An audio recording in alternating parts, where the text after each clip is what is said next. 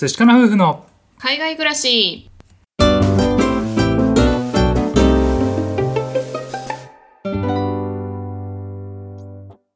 こんにちは。寿司かな夫婦のカンナです。あつしです。このチャンネルでは私たち夫婦のこと海外生活のことについて2人で配信しています。はい皆さんいつも聞いてくださってありがとうございます。ありがとうございます今日なんですけれども人生が幸せになるマインドということをテーマにしてお話をしてみたいと思います。はい。はい。えーっとですね私たちたまにツイッターの DM とかをいただくんですけれども、うん。つい最近も DM をいただきました。その中で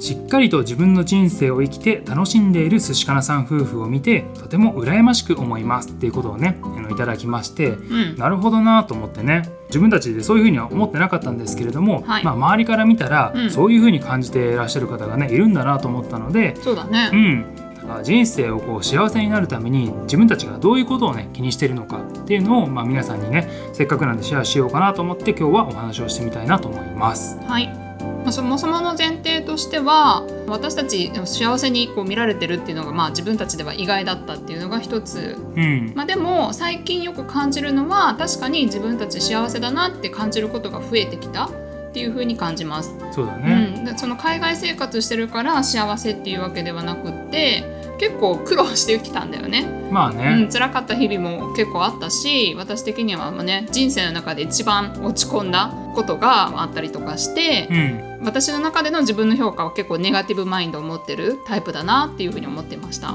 ん、ただまあねあの幸せになるためにこうしたらいいとかそういう努力っていうのは、まあ、継続的にしてきたわけだから、うん。それをね、まあ、踏まえてご紹介できればなって思ってるよね。はい、皆さんも今コロナ禍とかいろんなね状況があって落ち込むことって結構たくさんとあると思うんですけれどもこのね私たちのマインドを参考にしていただいて、まあ、少しでもその人生がハッピーになればいいかなっていうふうに思います。はいということでね今日はマインドを3つご紹介したいなと思います。はい、マインド3つ先に言いますと1つ目が自分を大切にする。うん。2つ目が今小さな幸せをたくさん積み重ねる、うん。はい、最後に自分と他人は違うんだよっていうことを考える、うん。うん、この3つかなっていうふうに思います。本当はもっといっぱいあるんだけどうん。たくさんありすぎても分かんなくなっちゃうから、うん。え3つにまとめてみました。はい。はい、じゃあそれぞれちょっと深掘りしていきたいなと思うんだけど、まあ、1つ目が自分を大切にする。うん。うん。まあ、これは結構ね日本人の方あの多いんじゃないかなと思うんですけど自己犠牲とかの精神うん。持ってたりするんじゃないかなっていうふうに思うんだよね。そうだね。自分よりも周りを大事にしようみたいなさ、うん。そういう精神を持ってる方結構多いんじゃないかなと思うよね。ねえだからこそ逆に、まあ、世界から見ると日本人って本当にあの素晴らしいよねっていう評価をしてくださる人がすごい多いんだけど、うんまあ、でも片や日本だとさこう過労死とか 英語にはないようなううんん、そういうことがあったりとかもするし結構ね疲れてたりとかそういう人も多いんじゃないかなっていうふうに思うんですけど、うん。私も実際になんか仕事で結構自分が頑張らなきゃダメだとか、うん。みんなを助けてあげなきゃとか、うん。なんかそういう勝手にやらなきゃ精神みたいなの持ってて、うん。一度ちょっとねストレスで体を壊したことがあります。うんそこで気づいたのが自分が自分を大切にしないと他の人も大切にできないし自分が幸せじゃ全くないっていうこと、ううんん、健康も阻害したしで人生楽しくないってすごい思ったし、うん。うん、でそれで人に迷惑をかけて、まあ、サポートしてもらう側にしかできなかったっていうのがあったからなんかねそこから自分はそこまで頑張らなくてもいいんだよっていうふうに思ってう、ん その時は仕事行く時にね今日も頑張らないで行こうねっていう声かけをし始めた時があったよね。うん。でそこから、まあ、自分をこう卑下しないとか、まあ、自分が楽しく生きるためにちょっとしたことでも自分頑張ったなとかうん。評価するっていうことをするようにしました。なるほどね、結構日本だと自分が所属してる団体を優先するとかさ、うん。ね、みんなの足を引っ張らないとか迷惑をかけないみたいなさ、うん、そういうような教育を受けてきてる人が多いと思うんだよね僕らも含めて。うん、だから日本人はさこう頑張りがちなところはあるんだけども、まあ、そもそもね自分のこと大事にしないと誰も大事にしてくれないみたいなとこあるよね。そうだねそう。まずは自分を大切にする、うん。これが本当に必要だなと思ってて、うん。まあ、ありのままの自分でいたりだとか、まあ、それが自分の自尊心を高めたりだとか、うん。そうするとポジティブな考え方にもなったりとかすると思うし、うん。まあ、幸せにつながるんじゃないかなっていうのが一つ思いました。はい。はい、じゃあ2つ目なんですけれども今小さな幸せをたくさん積み重ねるっていうことなんですけどうん。これは最近あの私が読んでる本とかあと瞑想の言葉だったりとかよく出てきたんですけれども人間は過去と未来に思考が行きがちっうん。ていうことを言っていてなるほど。常にこう無意識でも意識的にでも将来どうしようとか過去ああやっちゃったなとかなんかそういうマインドで常に将来とか過去のことについて考えてる。うん。であんまり今ありのままの自分のことを評価してないとか考えてないっていうことが多くてうん。その目標ばっかり考えてたりとか、ううんん、自分の過去の経験ばっかり考えてたりとか、うん。なんかそういうことがありがちだって言っていて、うん。確かに今この瞬間を楽しむっていうことを結構忘れがちになっちゃってるっていうのがあるんだよね。確かにね。過去にこんな失敗しちゃったなとか、うん。ね、次回あこうなっちゃったらどうしようとかね、うん。なんかそういう負の感情って結構未来とか過去から来てること多いよね。そうだね。でもそうじゃなくって今その自分がいる場所とかあるべき姿っていうとこをそれを自分でちゃんと認識してその今を楽しむ。なんかその大きな達成感とか得たらすごい幸せとか心満たされると思うと思うんですけどそうじゃなくてちっちゃいことからすごい幸せだなって感じることがすごく心がすごい満たされるんじゃないかなっていうのがあって。うん。例えば私たちの場合ですとよくねビーチに散歩に行ったりとかするんだけど、うん。ビーチ行った時にさそのビーチの波の音を聞くとか風を感じるとかうんあと砂の感触を感じるとか、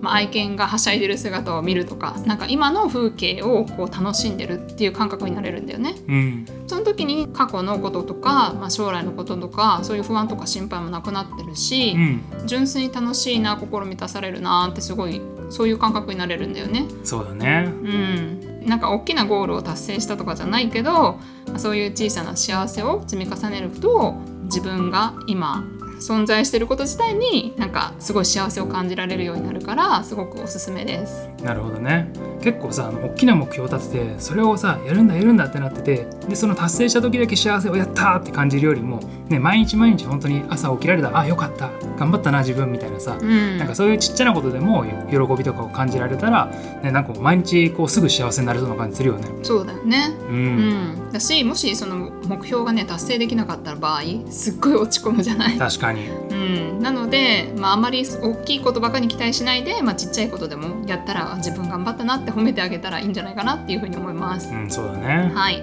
はい、じゃあ最後に僕の方からね一つ紹介したいなと思うのが自分と他人は違うんだよっていうのをこう認識する、うん。はい、これ結構ね大事なんじゃないかなと思うんですけれども幸せになるためにっていうことで逆の考え方なんですけれどもストレスを減らすっていうのも結果的にプラスになってね幸せになるんじゃないかなと思うんですよね。ストレスの結構大きな部分っていうのは人間関係から来ると思うんですよ。うんなので自分と他人は違うんだよっていうのを認識すると、まあ、相対的に幸せになるんじゃないかなというふうに思います。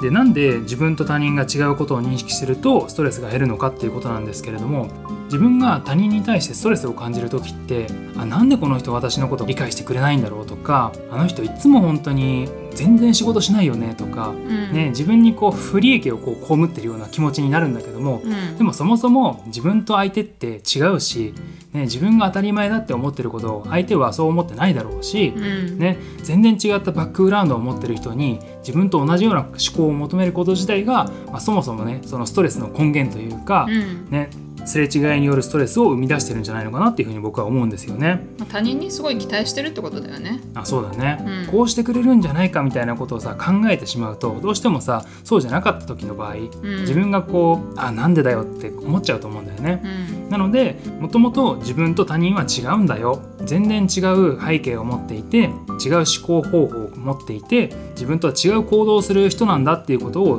前提として認識していれば、ね、そういったストレスももともと生まれないんじゃないのかなと思ってうんなのでなかなか難しいとは思うし僕も難しいんですけれども全然違った行動をされた時とか全然自分では理解できないような意見を出された時にもあこの人は僕と違うんだなっていうのを前提として考えておけばストレスを減らして結果的に幸せになるんじゃないのかなということで、えー今回この考え方をご紹介させていただきました。夫婦でも一緒だしね価値観やっぱり似てるところももちろんあるけれどもそれぞれ違う価値観を持ってるからこそ、まあ、相手の意見をとりあえず聞いてでそれを否定するんじゃなくて、まあ、受け入れてそういう考え方もあるんだなと思うからこそ、まあ、いい関係が作れてるんじゃないかなって思うよね。うん、そうだねはいまあというわけで今回は私たちが人生が幸せになるマインドっていうことで3つご紹介させていただきました。えー、1つが自分を大切にするということ2つ目が今小さな幸せをたくさん積み重ねるということで最後に3つ目が自分と他人は違うんだよっていうことを考えつつ日々暮らしています。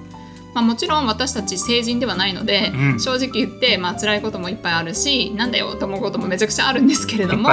うん、でもやっぱりそういう思考を持つと日々ねこう幸せだなとか満たされてるなっていう風に感じることが増えてきたのでこのマインドを持つとね少しでも人生がハッピーになるんじゃないかなっていうことでご紹介をさせていただきました